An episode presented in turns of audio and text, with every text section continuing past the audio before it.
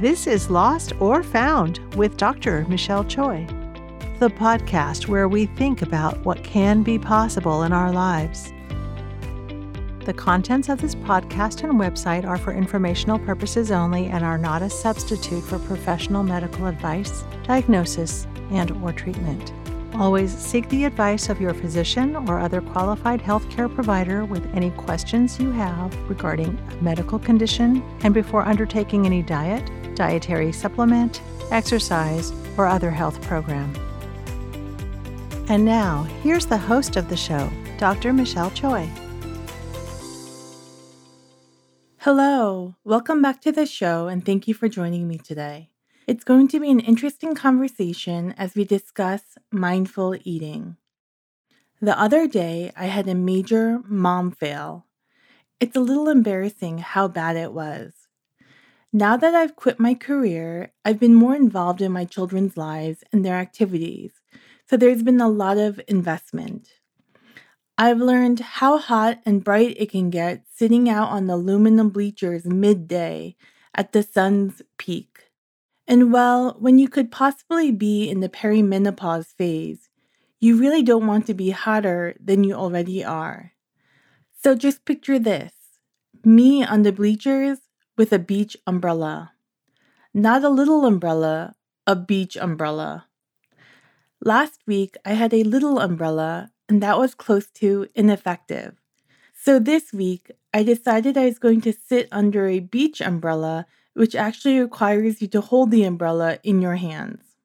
It's not as light or as heavy as you think, but some solid balancing is necessary for a full hour. At game time, 1 p.m., all the games seemed like they had started, and the kids were in the midst of playing, but I didn't see William's flag football team, the Packers.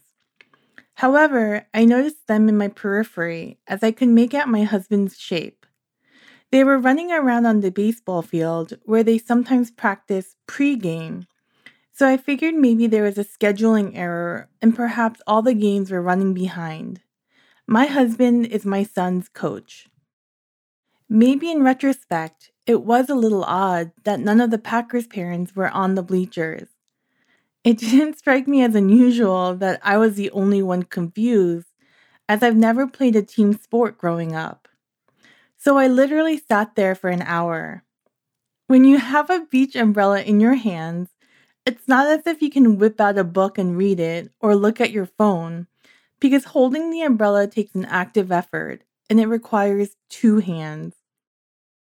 Then after a lot of time, one of the Packers players walked up to me on the bleachers telling me that they had won. And he was so excited to tell me that he and William switched places in the game, that he played William's position and William had played his. I sat there dumbfounded, and I asked this little 9-year-old, did the game already happen? Oh, yes, it did. What I thought was pre-game on the baseball field was actually the game. So I pack up my beach umbrella, my cold water, my bag, and I walk to the baseball field. I ran into some parents and I asked them if they got the memo that the game was on a different field. And they told me it was very clear because of the multiple emails my husband sent out. Uh-oh. It's a little hard to say out loud, but I delete my husband's coaching emails. There's so many of them. And I figure he'll tell me if it's critical, or if it's sports-related stuff. Since both he and I get the emails, I delete mine, because I know my husband is astute enough to read them. Well, it's been revealed.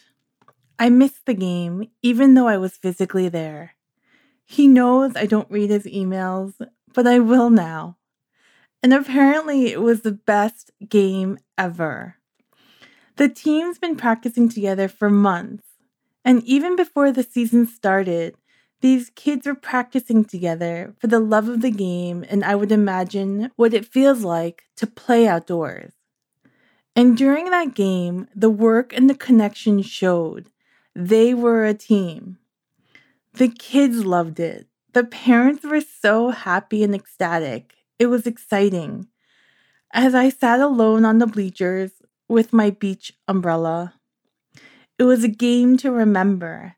As my husband wrote in his email to the parents today, I think that was our best ever offensive performance. And as we move on to our discussion on mindful eating, I wanted to talk a little bit about sugar.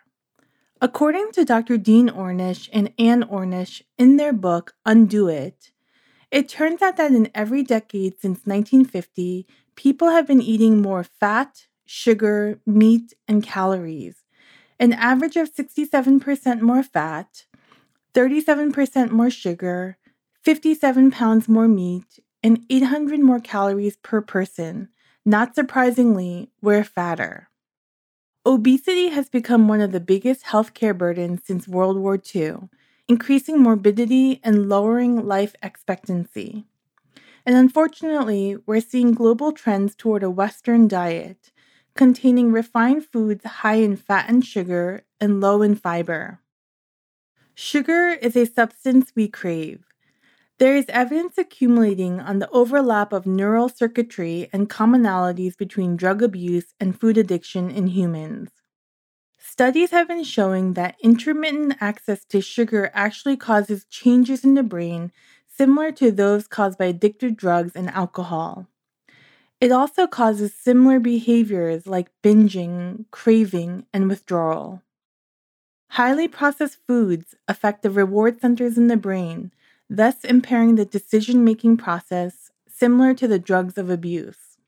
According to the ClinicLaysAlts.com website, sugar stimulates the brain's reward and pleasure centers.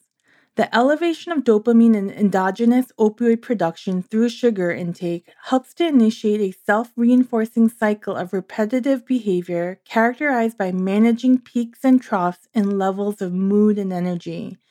As with other addictive substances, sugars may be used to reward, relieve, or comfort. Eating sugar doesn't decrease your appetite. It actually increases it. So with sugar, it's easy to take in too many calories.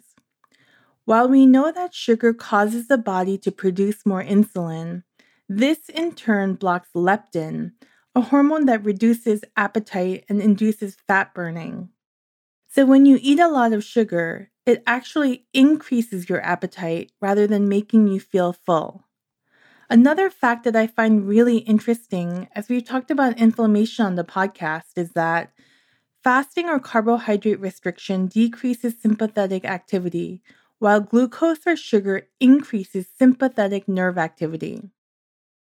The sympathetic nervous system is important for the fight or flight response. But nowadays, it's chronically turned on as people live stressful lives. So maybe when we're not feeling good, sugar is actually the last thing we want to eat since it feeds the fire. On today's episode, I speak with Kathy Nuss, who is an occupational therapist in Pacific Grove, Monterey, who helps her clients reduce pain, find more movement and joyful movement, manage stress, and increase restorative sleep. She believes that all parts of our lives, how we live, eat, move, play, work, socialize, are in the community, and practice spirituality will affect our health. You can find her at wellnessfromwithinpg.com.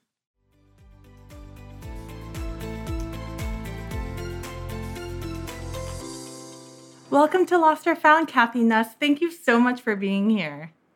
Thank you for having me. And, as we begin, can you tell us about yourself?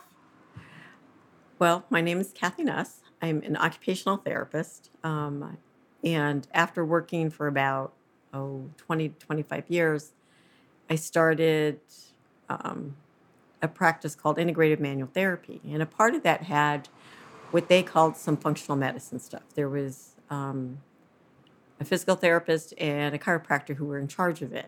And so they would teach us about supplements and food stuff.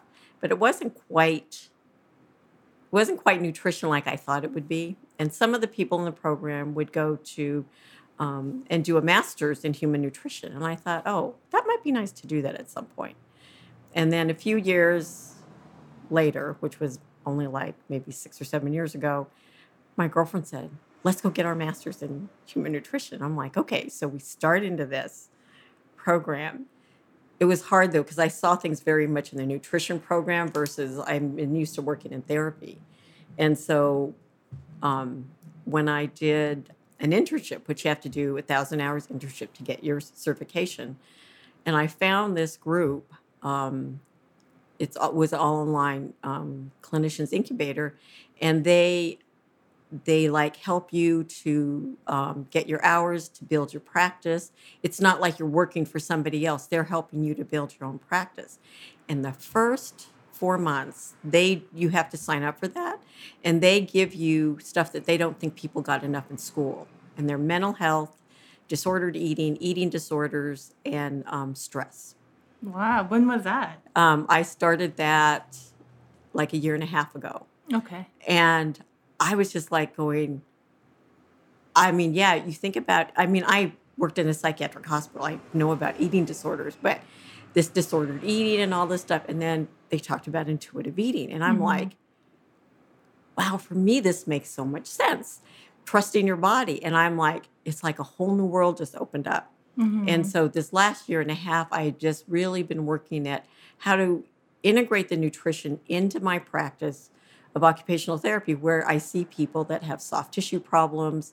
I'm a hand therapist. I see wrist fractures or other hand problems, post-surgeries and stuff like that. And so how do I integrate this into that so that I can help my patients get further along in whatever it is that they want to do? So it's been an amazing like journey and stuff. So I think that's really fascinating, because before, when I envisioned occupational therapy, you know, working in the hospital, in the office setting, a lot of times we envision the hand or, you know, small and specific movements. But what you define is so much more in terms of the, you know, the depth and the width of occupational therapy. It's really like wellness. It is. And actually, I just thought about this. This was like back, when did I meet her? There was a woman who was president of the National Occupational Therapy Association. I mean, like when I was going to school and stuff. And I met her in Denver, like in the early 80s. And I sat down with her with another friend, and all she kept talking about was wellness. And I'm like, what's this lady talking about? And I've been thinking about her the last few years, because that's exactly where I'm back at. Yeah. You know, and really, if I think about it, to me, that is what occupational therapy is. It's just people have different avenues where they do that. Yeah. Do you think healthcare limits the translation of occupational therapy? Yeah, I think it does. Because I think, right, if you look at all of our different therapies, they all get put in this box of you do this, like, you know, you're an OT and this is all you do, or you're a PT and this is what you do, and this is speech. Like specialists. Yeah. And so this is, you speech people, right? You just work on people who can't talk or can't, you know, have some adaptation or something. And yet when you look at all of our practices, they're very holistic. They're very, they can be, you know, but. And whole being. Yes, exactly. And so, you know, and I noticed even with hand therapy, I actually saw in our national conference, there was a session on nutrition. And I'm like, okay, well, somebody else is thinking about this too. So, because it makes a difference when somebody's recovering from surgery, you need to have more nutrition, because that's like your body is working, exactly. You know, or injuries, any of those things. When I worked in rehab, I did a lot of spinal cord patients, and a lot of the family members couldn't understand why their family member couldn't gain weight. And it's like they're recovering from massive insult to their body, and their body has to relearn all this stuff. It's like they're playing football every day. I mean, that's the kind of thing you have to think about. That's what you have to feed for. It's a massive coordination. Yes. And, you know, I think in society, I think we assume we know. But considering the fact that obesity rates are increasing, do you think we've ever known what healthy eating is, or have we forgotten? I think we did know. I think people used to do healthy eating all the time. When was that? when people like grew their own food mm-hmm. and before corporations got involved with changing the food. And when, I mean, to be honest, I think it's all part of even capitalism, like, right? The whole thing about trying to make more money. If all you're doing is trying to grow food for your community or your family, you're not going to use all of these different mm-hmm. things. But if you're trying to increase your supply and like, right, all of these companies said, we're trying to make all this food so that we can end world hunger. Well, that's not what it's never been really about that. It's just been about making money. But I think when people grew their own food, and I think, I'm trying to just, like my grandmother grew up in Japan. They were a farming family. And she lived to 105. And it wasn't like she had great nutrition all the time. But I think she didn't have processed food until she was much older.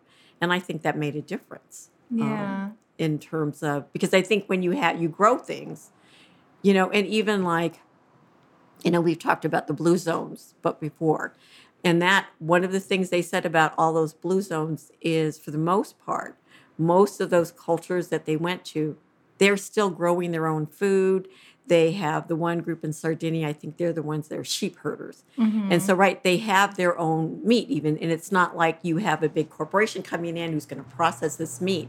With antibiotics. Yeah, and, exactly. Yeah. And, you know, I mean, one of the reasons the men in that culture stayed healthy is they're going up and down the side of the mountain with the sheep all day long and stuff. And they're out in the sun, so they get vitamin D, you know, because actually in that group, the men fared better than the women, which was mm-hmm. not usually the case. And they figured it had something to do with their movement and being outside. Yeah. I think that's a really interesting thought that you bring up, that when we were self-sufficient, it's like almost as if people were more aware and conscious of what they were putting in our mouths, you know, while food is more readily available. But even those countries that had a well-to-do culture of eating, they're changing as well due to these Western standards where our foods are available over there, like Koreans. You know, Koreans in general have a very healthy diet. Yes. It's a lot of plant-based. But if you look at Korean pop culture eating now, it's like they've excelled at fried chicken. They've excelled at, like, corn dogs, like all different kinds of corn dogs. And it's like their standard is changing too about what's popular and what's actually healthy. Exactly. I mean, and like even with that, because I think about that because in mm-hmm. Japan, we lived there back in the 80s, mm-hmm. in the 87. And I was just amazed at that you didn't see fat people then. Every so often you would, but you didn't. But that was at the beginning of like all of the, like, you know, they had Kentucky Fried Chicken and they had McDonald's and all that Pizza stuff. Pizza Hut. Yeah. You know.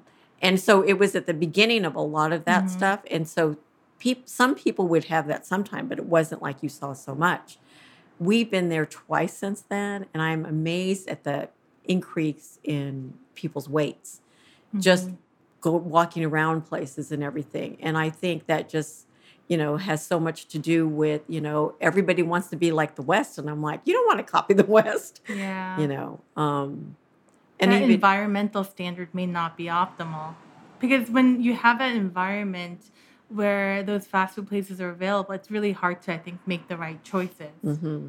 And not to succumb, you know, to our fast pace in life. Yeah. Kathy, can I ask you, what consists of a healthy diet then? Well, really kind of the healthiest diet you could have is if you're getting whole foods.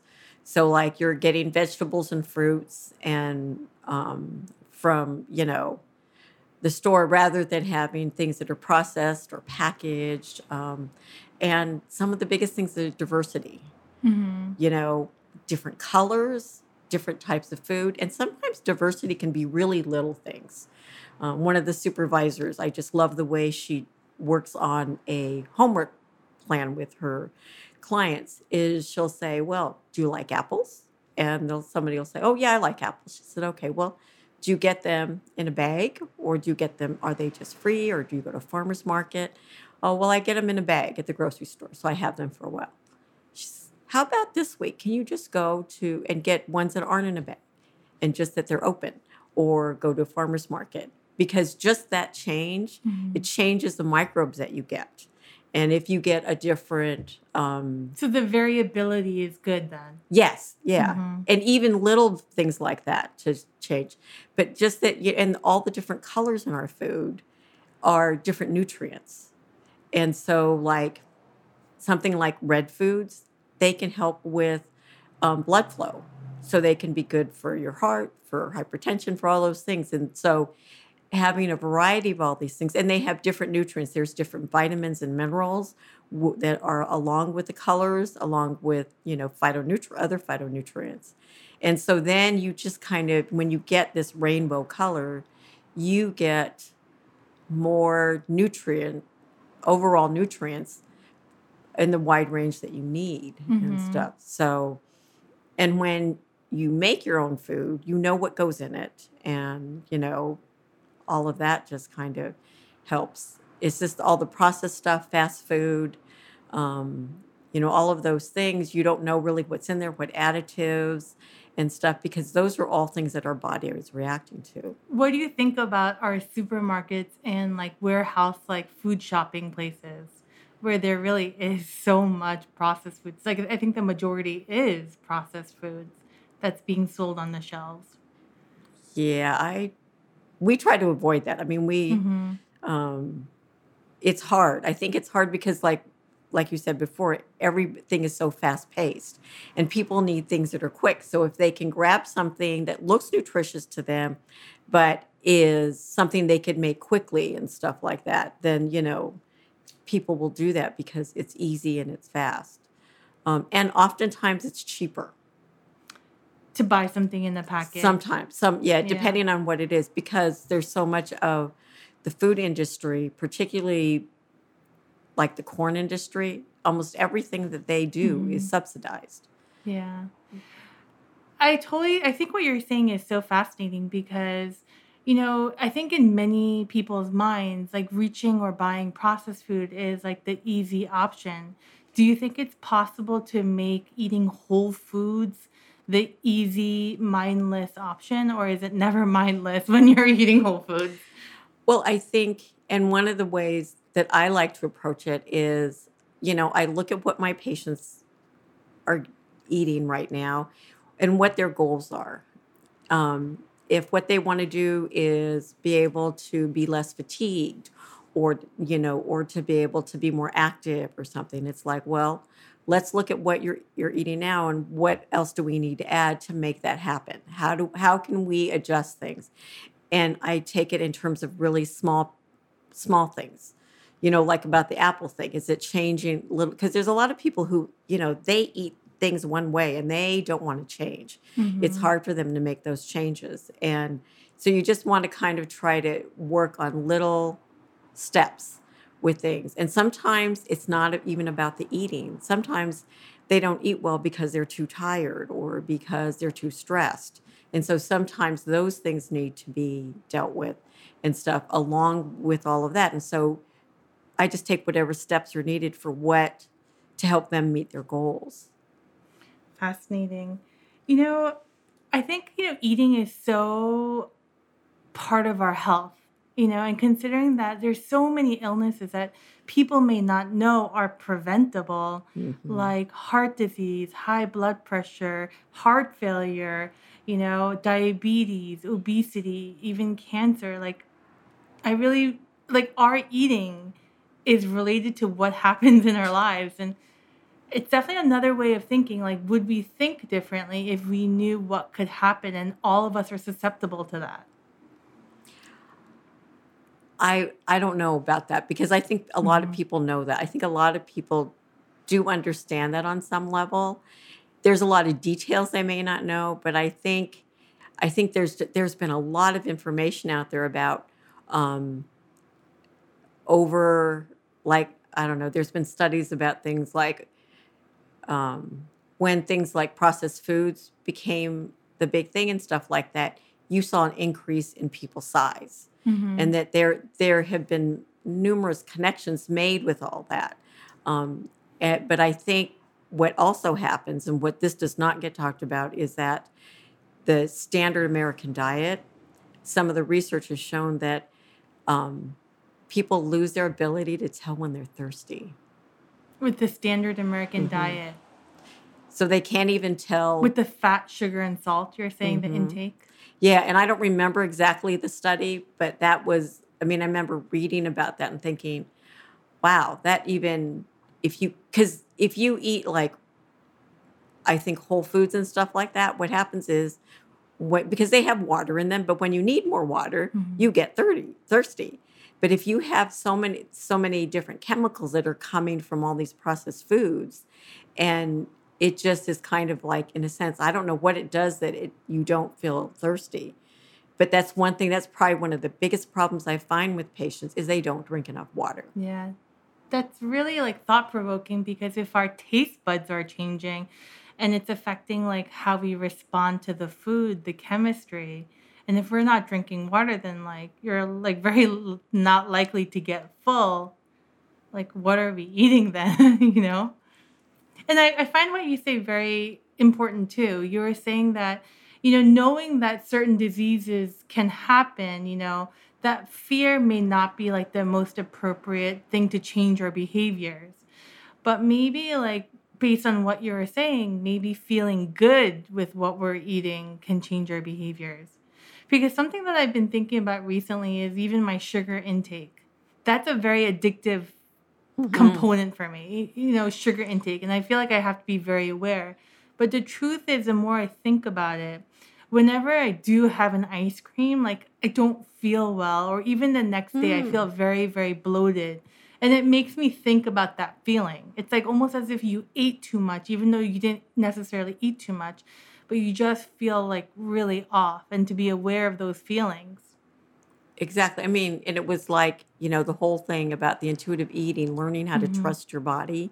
It's like, and I think we have to go through some of those times where we eat something and we're like, okay, that doesn't feel good. I didn't, you know. And I think the more we pay attention to that, we can make better choices about things. But I think the standard American diet has really, it's taken away our ability to even pay attention. And I mean, I just know in my practice, when patients come in and I'm working with them about their pain and stuff like that, what's really interesting is to see that they don't say that they don't have pain. They just go, oh, I can move and it's not hurting, you know. But it's not like they like laying on the table when I feel like something shifted and I'll ask them, move around and do this. And they'll say, oh, no, it feels the same. Everything feels the same. And then I get them up and walk them. And I look at them and I can tell something has shifted. And then they go, I said, what are you noticing as you're walking around? And they go, well, I can move easier. Like, and I said, and what's the pain like? It's not there. And they like, look at me like, where did it go? You know? But the same thing I've seen happen with when people are eating enough of what they need is like, I had one patient, she was a wrist fracture patient. She was always coming in here really, really tired. And this is really before I integrated nutrition into my practice. And I said, well, what did you eat yesterday? So then she told me, and I'm like, you're not eating enough food. What was it? And I mean, I don't remember what she said, but I said and I think I specifically told her to eat some more protein. I said, you got to rebuild your bone and all this stuff. She came in like 2 days later. She goes, I ate more like you said. I feel great. And I'm like, that's great. I mean, you know that, but it's like, and that was before I even knew much about all the biochemistry and things. But then, so now even more so, my intake includes a whole thing so I can see what people are getting. I know what their activity level is. And so I can like go, I really don't think you're getting enough to sustain all the activities you're doing. And I think people don't understand the whole thing about calories and stuff like that. I think people think that my baseline is zero. So if I eat anything, that's just adding calories. So I have to do enough activity to offset those. And I don't think they understand about a basal metabolic rate. I mean, I know some women I was walking with in the morning. One time I said something about that, and she goes, "Wait, what are you saying?" And I said, even if you were to lay down in a bed, not think about anything, probably, I said, your body, you probably need somewhere around like, you know, between 11 to 1,300 calories just to do that. And I said, so you don't start at zero. It's not like when you're not moving, mm-hmm. it's at zero. And I think so many people don't understand that it takes energy to run our bodies. To run our ship, yes. Our vessel. And I really think people don't understand that. And so then, and I think the people who do, like, was it my cousin was put on a 1,800 calorie diet for diabetes. And I'm like, they still do that? I was amazed because mm-hmm. I'm like, I think for his size, 1,800 calories doesn't even cover his basic metabolic rate. I'm like, why would you do that to somebody, you know? But I think people don't understand how that works. And so then they don't eat enough, they get tired, and so then you can't follow. And for a diabetic patient, the last thing that you want them to do be is like become hypoglycemic and right? pass out and like. Yeah. So, yeah. But I think people, you know, this whole diet mentality, it's like they just equate how much I ate with how much I have to move to do this. Mm-hmm. And they don't understand that you kind of deplete your body, and your body, you can't think as well. You can't move as well. You know, your muscles don't work well. Mm-hmm. And I think that just that whole thing, people just don't understand enough about that when, you know. The diet culture is so lucrative. How do you feel about diets?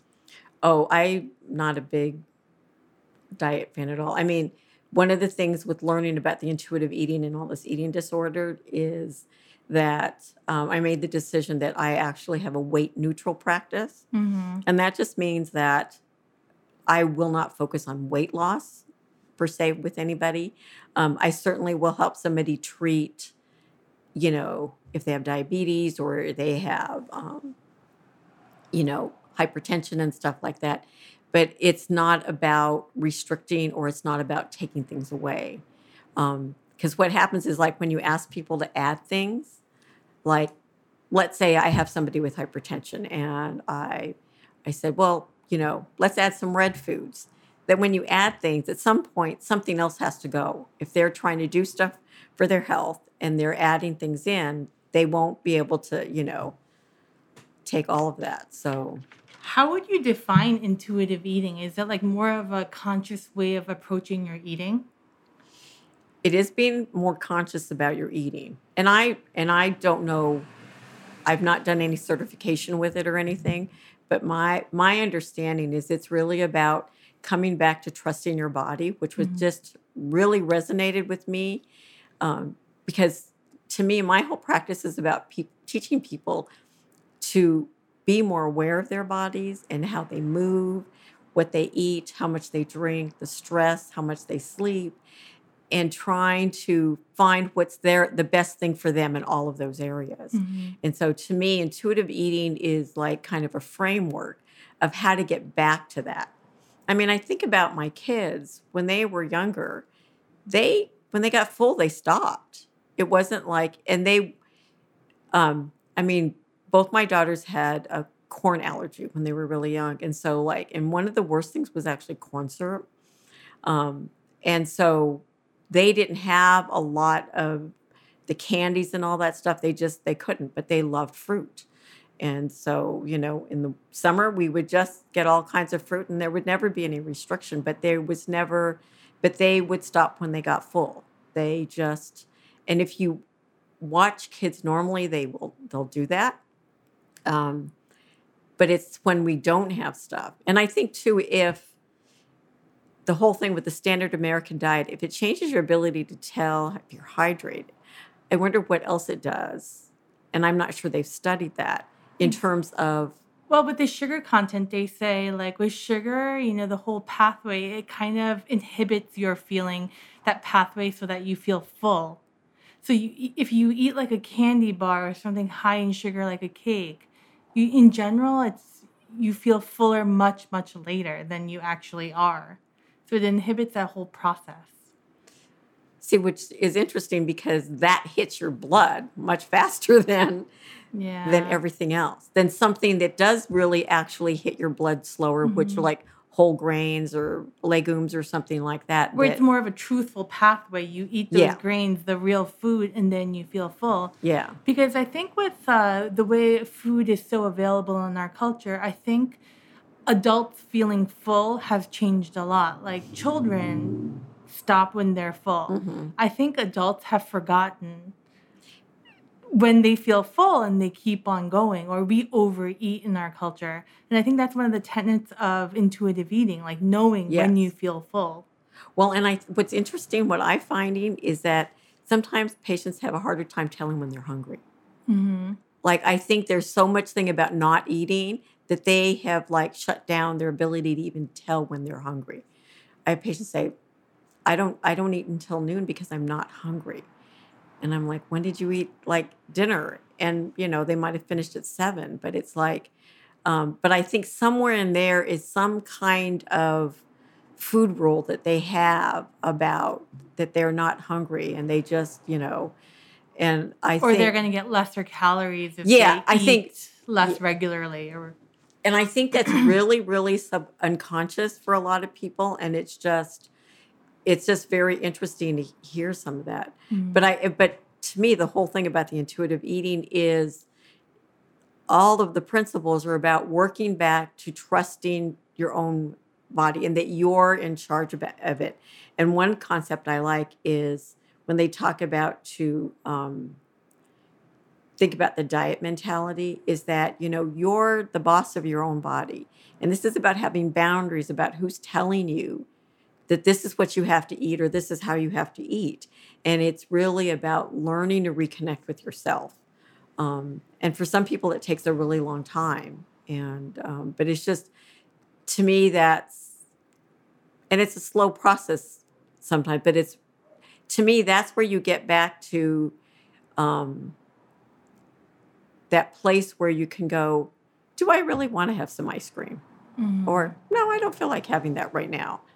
You know, but not where, oh, it's there so I can eat it. Or, you know, it's Thanksgiving, so this is when we get this food, so I can eat this. Yeah. I think it's a totally different mentality when, if with intuitive eating, you actually trust your body. You work as a partnership instead of like against it.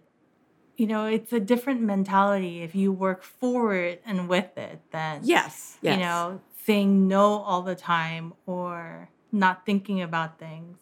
You know, I really find it really interesting, or even like in intuitive eating, feeling your satisfaction, because sometimes with our lives so busy, you know, as a mom, I really had to think about this. I mean, I need to stop reaching for what's quickly available, mm-hmm. because in the end, that may not make me feel good, you know? Exactly. So an interesting thing with the feeling your satisfaction. So there's two different principles, feeling your satisfaction, and I think the other one is has something about flavor or something. Anyway, I kind of combined those because I had an older couple that I thought, I don't quite know how, I mean, going through all the other ones, I thought I need to start somewhere I can make it really concrete. So whichever one it was about like, you know, listing foods that are crunchy or soft or, you know, all of these different qualities. And so I did this during the pandemic. And so we're on Zoom and we're going through these lists of different things. And, you know, and all of a sudden the husband says, I don't like mushy foods. And she turns to him and says, wait, is that why you don't like hot cereal in the morning? And he goes, I don't know. I guess so.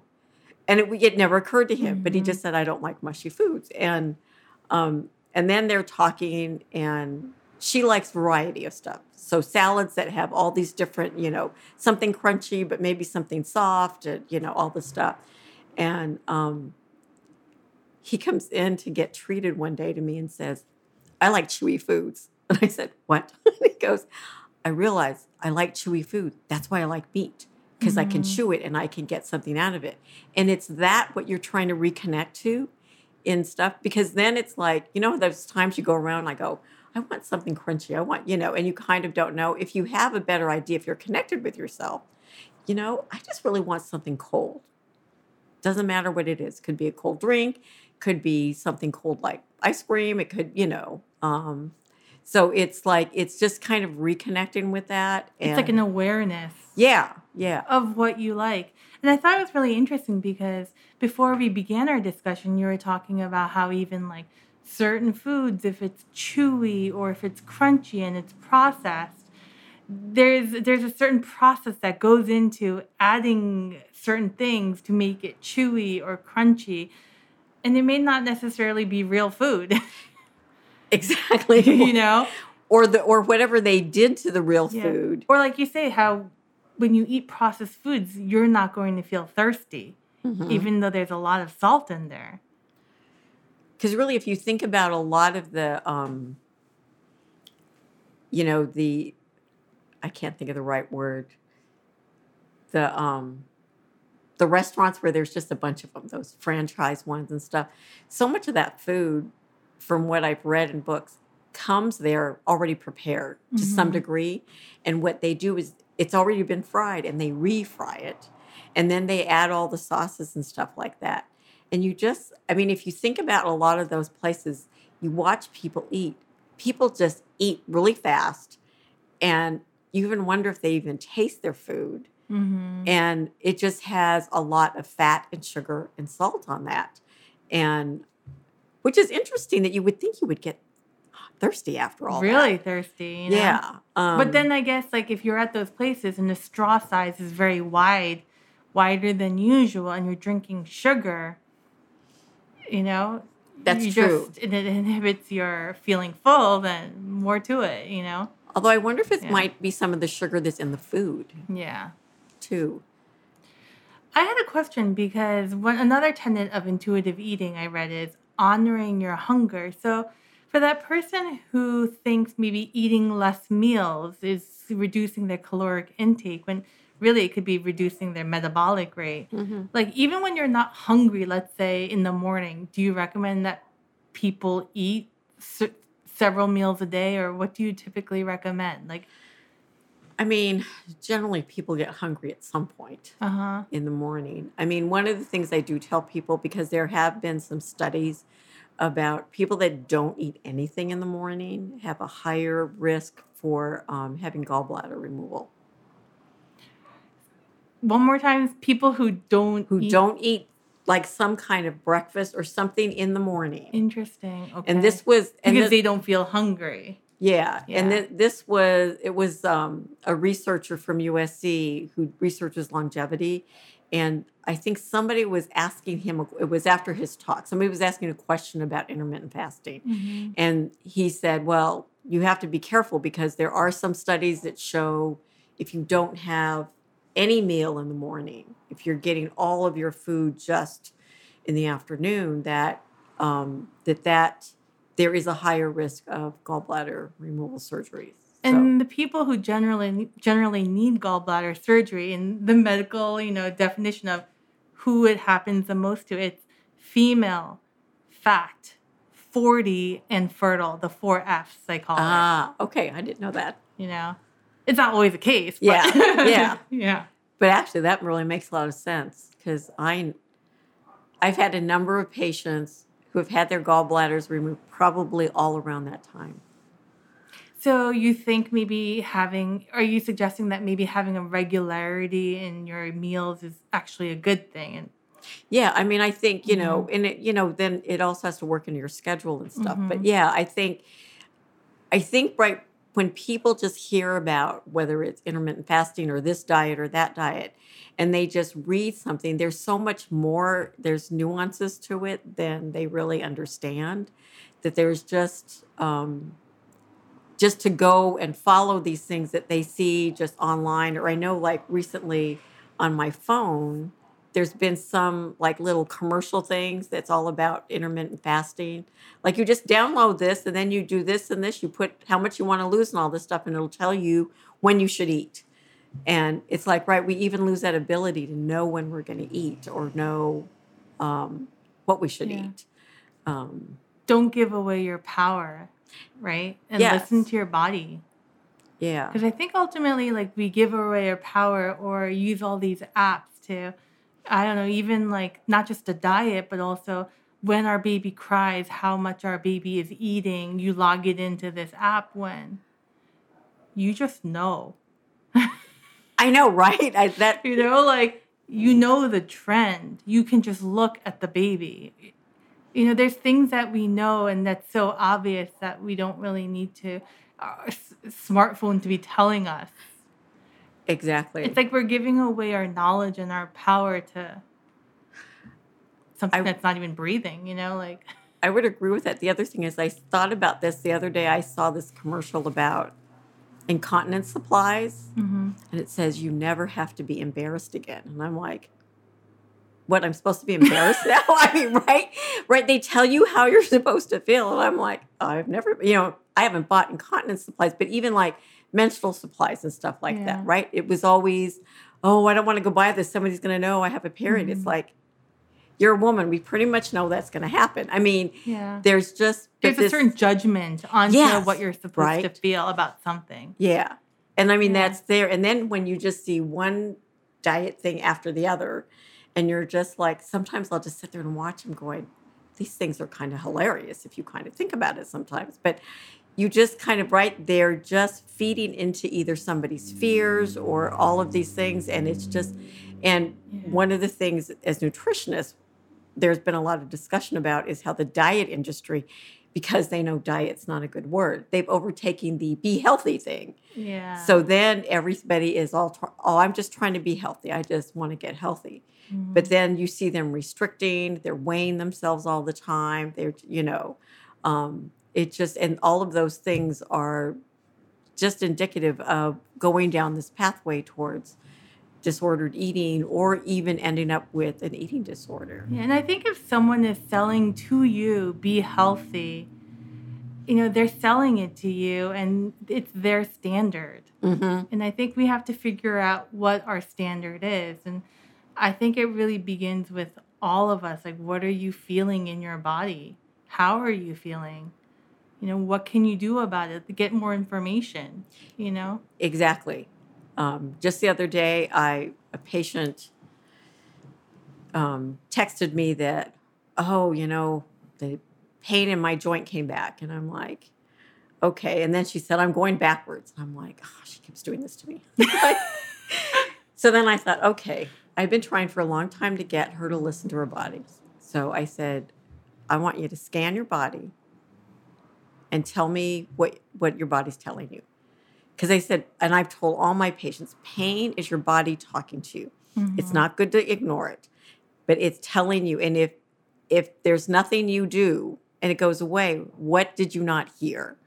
And so whether and just like, is it in a tissue? Does it feel like it's bone or is it muscle or does it, I can't tell or, but just if you start to pay attention. And what she realized is that she did too much. Too much activity? Yeah, it wasn't that she's regressing. It's just that she had gone from, they've been taking walks and stuff, but they had company and stuff. And so she started to go, oh, I did this, I did this, I did this. And it's like, yeah. So then, so then what do you need to do now? Well, I need to kind of give myself a break. And and so it's like, just like, rather than going, oh, I have this pain, what do I need to do? And this kind of panic thing is like, just take a breath and pay attention to what your body's trying to tell you. Like thinking about the context of the situation. Yes. Like I worked nights because, I quit my career last year. I worked nights to support my new adventure, as I'm figuring things out. And I noticed that after my 12-hour night shift, the day after, I'm super, super tired. I don't feel well. I have like more of a propensity to eat total crap. Like I want it, And the other thing is I have a lot of negative thoughts in my head. Oh, interesting. It's when I'm the most depressed and anxious after my shift. And it took me a while to figure it out. And it was so obvious. I didn't sleep all night for like, a full 24 hours, and the thoughts that I have or even the foods that I want to eat, they're all not real. And really, ultimately, what I need to do is sleep. Exactly. Yeah. That's it. And that's great. To me, that, you're trusting your body. But like you have to stop to go, why am I feeling like this? What, you know, and it's, but it's that conversation is that our body is more than willing to tell us. It's, you know, I really, what I've thought about is I wonder if instead of coming up with medicine the way we did, if we believed that God or whoever, whatever superior being put us on this planet and gave us everything we needed, we just had to find it, what medicine could look like.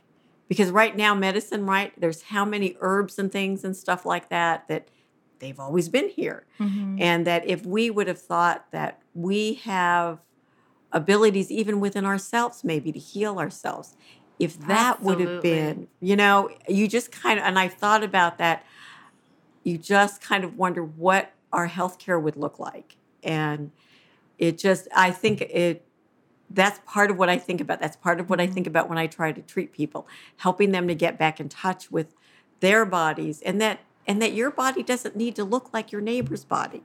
Yeah. You know, all of our bodies are different. You look at, you know. There's judgment everywhere. Yes. Well, and then the other thing just recently with all this anti-racism stuff, there's this book about fat phobia and how it's related to racism and stuff. And I'm like, this is fascinating because you're going, well, yeah, in a Renaissance, all those ladies are kind of, you know, chubby. And that was seen as wealth and affluence, right? But then it has to do with, there's this whole thing about, you know, then when they started slavery and stuff like that, and right, of course, there's mixing with things. Oh, now we kind of can't tell who's totally black and who's totally white. So then the whole thing about, well, it seems like black people are bigger and all this stuff. So then, right, what do they do is all of a sudden the church gets into it and sets up the standard of, well, what beauty and health looks like is thin, white, you know, and all this stuff. And you're like going, this is fascinating. Because the whole thing about some of the body positivity things and stuff like that, so much of that is being led by a lot of Black women. And I've just, I mean, I've been reading one book lately and I'm just like going, wow, this is just, it just opens up this whole other world to you about this thing that is now related to all the diet programs and all that stuff. And it's just like, it's kind of, you just wonder how circular all of this stuff is. Yeah, and I think with like the level of judgment or what society tells us is supposed to be beautiful, you know, that's not necessarily right. Just because a very big corporation does it a certain way, you know, we shouldn't necessarily follow those views because that may not be the way. Like, I don't know, something that I always bring up is healthcare, you know. Healthcare does not think about the overall well-being, the whole body, the whole being. Exactly. And I think that's a huge problem, but many people accept it. But when was the last time your doctor or someone, I hope you have that person, told you what you need to do to not develop hypertension instead of just getting your blood pressure in the office? And then your blood pressure is always taken in the office. And then what happens when you actually develop hypertension? They want to give you a medicine after 2 readings of high blood pressure. They don't really give you like a fair chance to maybe wouldn't be a bad idea to what are you eating? Mm-hmm. You know, how much activity do you have in your life? What's your stress level like? What are your social connections? There are so many questions that we should be asking, exactly. But we're not. And if we're trusting organizations like this, then like I think you're giving away your power. And I love the idea of body positivity because there's not one way of healthy. There's not one way of how someone could look. And then there's also so many environmental triggers. You know, we blame it on the individual. Yes. You know, like for instance, like the doctor feels really badly, really guilty that she didn't do enough for that patient, when maybe the system didn't give her enough time to actually see the patient and say some important words. Yes. Because she's constantly rushed. Do you know what I mean? It's like there are environmental triggers, and I think there is a lot of that in terms of food and health. You know, like I would agree. The availability of processed foods, you know, it's that's what fills our, you know, our supermarkets or fast foods. You know, the availability of fat, sugar, salt. Yes, exactly. You really have to think about it to not go there, because the easy thing is to go there. The harder thing is to not go there, you know? Yeah. Well, I mean, like the U.S. introduced Spam to, well, it wasn't, I think it was it the Marshall Islands first? During World War II, but then Hawaii really... Yeah, during Korean War, Koreans loved Spam. You know, it was like the readily Hawaii available food. I mean... Musabi. Yeah. I mean, and it was funny because somebody recently... Because, I mean, I had Spam growing up because of that. But there was somebody recently who said, I was just telling my mom that you're the first person to introduce me to Spam. And I'm like, I what? And I'm like... And it was at some church youth group camp out that we had gone to help with. And she said, yeah, you guys were cucking it up. And I said, what's that? And I said, it's Spam. And I'm like, I talked to my husband. I'm like, oh, I kind of vaguely recall this. This was years ago. And she goes, yeah. She goes, I told my mom, yeah, that was the Nusses. They introduced me to this. And I'm like, wow. But she'd never... had anything like, she didn't even hear about it. Yeah. You know, back in the 90s and 2000, like, if you would go into a Korean supermarket, they would have, like, a whole, like, not even a shelf, like, from ground up, cans on top of each other of Spam. And Spam was so a part of my diet because, you know, that's what my mother ate when she was little. And she was, like, growing up post-Korean War. And...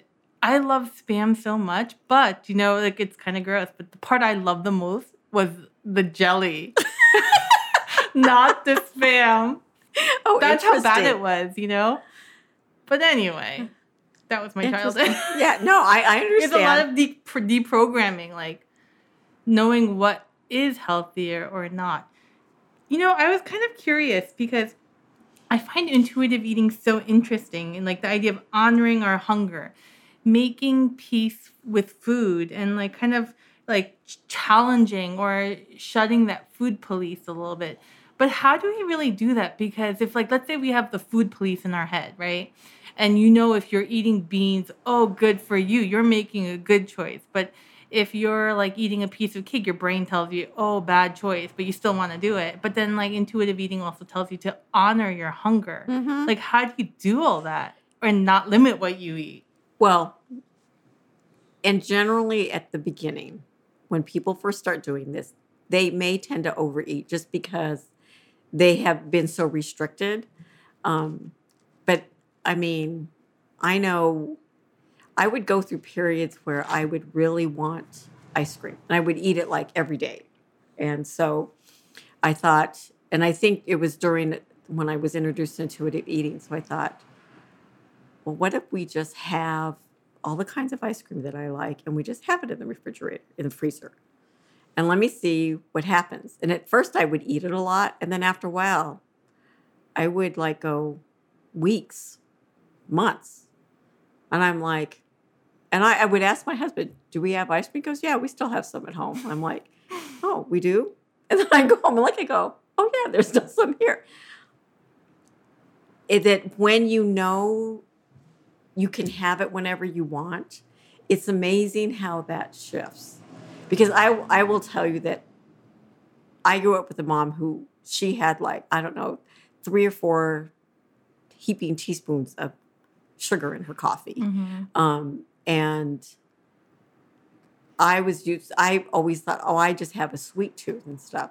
What's interesting, what I find now is I may still have a sweet tooth. I don't know my sugar cravings are way down. But sometimes what I'll do is I feel like I want something sweet. And sometimes it'll be, I'm like, but I don't want to eat a cookie. It's like, it's too sweet. I don't want. And so sometimes it'll be like a kombucha that's enough or a piece of fruit and stuff. And sometimes I might like pay attention more and go, do you really want something sweet or do you just still hungry? And then sometimes what I get is, you know, the chestnuts, the roasted chestnut things. Sometimes I'll get that because I know they have a lot of carbs in them. And that I'm like, oh, this is what I needed. I need more energy. Mm-hmm. Not that I needed the sugar. I needed something that'll give me more energy and stuff. Yeah. It's kind of like understanding those emotions and, mm-hmm. and even like delaying and thinking about eating before you actually eat. That's like a lot of thinking too. Yeah. Well, but right. But it's like anything else. The more you pay attention to it, yeah. you kind of get, and then it gets faster and faster, mm-hmm. right? It's like, it's even like within our bodies. Like for a while I was doing a lot of classes, seminars in Feldenkrais because I thought about doing that. And at one point we were taking a walk through town and my back just started hurting. My husband said, "Do you want to turn around?" And I go, "No, I work with the body. I should figure this out." So then I just paid attention and I just froze my lower back. And so I thought, okay, what's normal is to have rotation there. So then I just exaggerated that and we walked and the pain went away. Walking still and the pain starts to come back and I'm like, okay, what are you doing? I'm locking up my back again. Just walk. I accentuated that rotation again and it went away and it didn't come back. Mm-hmm. And so, right, it's like listening to our bodies in whatever way it is, whether it's movement or whether it's food or what we want to eat. And that's why some of the different things they have is about learning what does satisfy you. I mean, figuring out, that one patient of mine that she likes the variety in the mm-hmm. salad of the different things, whereas her husband seems to like more individual, mm-hmm. Or being very aware or being aware in general of our satiety. Yes. Yes. I think there's so much mindless eating when maybe it should be more mindful. Yes. And there's a whole thing just on mindful eating. Mm-hmm. There's a guy who that's all he's written about is just paying attention to your eating. Mm-hmm. And when you do eat more mindfully, you can pay attention to when you get full. Mm-hmm. Every chew, feeling it, tasting it. I mean, because enjoying it. Even in that Blue Zones book, mm-hmm. one of the things that he talked about is that a lot of these people eat till they're not hungry. Not necessarily till they're full. In those longevity countries?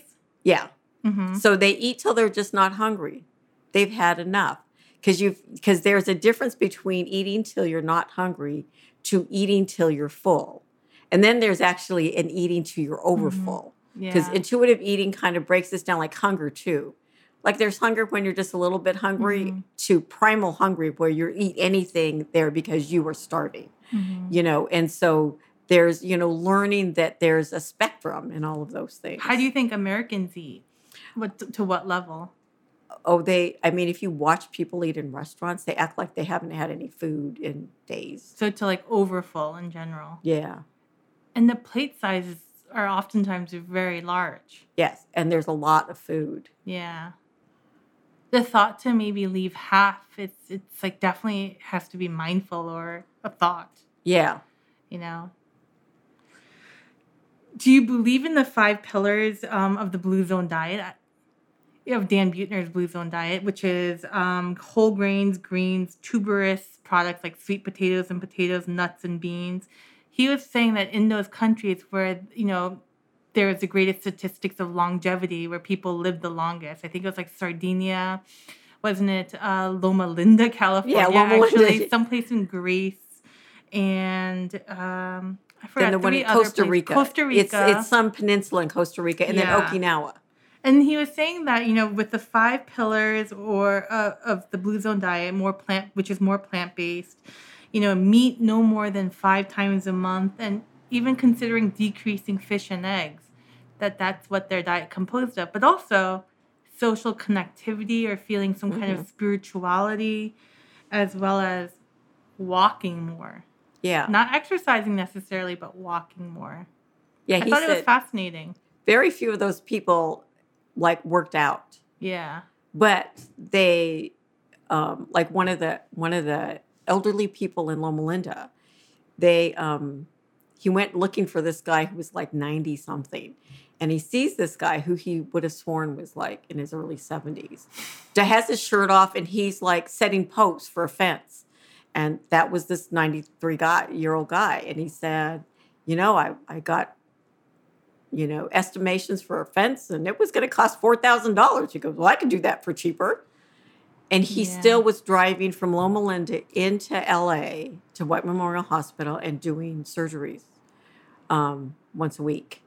And he said, it's up to my colleagues to make sure they tell me when I should not be assisting anymore. Wow. But that connection with his colleagues and all that stuff, that purpose in life. Or loving what you do. Yeah, right, all of that stuff. Mm-hmm. And part of the other reason the Loma Linda group is part of the Seventh-day Adventist Church. They have these family days where they go on hikes, or they have picnics, or they do something physical together as a family, a community and stuff. But yeah, there is all those other things that have, because like the 9 things that he came up with out of the book, only 3 of them had to do with food. Mm-hmm. And they really weren't like really food oriented. One was that except for the Loma Linda group, all the other ones had alcohol every day, small amounts. The other one was mostly plant-based. And then the third one was that they only ate, and he said the Okinawan people had a term for it about till you're 80% full, not till you're all the way full. But the rest when of them, you're not hungry anymore, like you're not. Yeah, yeah. And those were the only things that had to do with food. Everything else was about interaction and people, and particularly I think the one he said, especially I think after he was in Okinawa, because they said something. There was some term in Japanese about the reason you wake up in the morning. Yeah, I think life purpose. Yeah. And I think that's something that we as Americans don't think about. Like, why do you wake up in the morning? What is your life purpose? And I think your life purpose shouldn't be a job that you don't care about. That's not a... I mean, I think we all have to... I think if we think about... He was saying if you think about what your life purpose is, it adds to longevity. And I think a lot of people want to live a long time, but... As a doctor, living a long time can mean many different things. Are you going to live a long time with many chronic illnesses and we're just like prolonging your survival? Or are we going to be prolonging life where you're actually healthy and happy like that 90-year-old doctor who's still performing surgeries? You know? There's meaning to every single step. Which is, my grandmother lived to 105. And her brain was better than 2 of her kids. She was clear. She, and she loved, we would take her places. She would start slowing down, and my uncle would say, your grandma's slowing down. So we take her to the Jelly Belly factory and up in Sacramento and stuff. And she just loved to see places and see things. And like every letter she ever sent to any of her kids, she would talk about, so-and-so took me on this trip, and then we went across these bridges and stuff. And you could get a map out, and you literally could see every bridge she went on. But, she worked in her garden probably till she was about 100, maybe 101. Wow. But she never had medications until she was 99. I think that's what kept her healthy. Kathy, as we end, what do you think are the benchmarks to healthy eating? The biggest thing that I like to recommend to people, just in general, is that you have like real foods, fruits, vegetables, meats, grains, but that they're like whole grains and just less processed stuff, and that you have a variety of foods. I think diversity is good in our microbiome. It's good in the world. It's good in biology. Diversity is good in terms of our food, and that you enjoy your food, that your food, it feeds you in ways that are not just, okay, I have something to eat, I'm not hungry. But that's the whole thing about, gatherings. And that's what's been so hard this last couple of years, is that there's so much gathering around food that's part of what food has for it. It brings people together into a community. So those are the things that I would really focus on. I really enjoyed this conversation. Thank you so much. Oh, I enjoyed it too. Thank you. Thanks for listening to Lost or Found. Please subscribe And follow Dr. Michelle Choi on Instagram, Facebook, Twitter, and YouTube. For more information, visit our website, drlostorfound.com.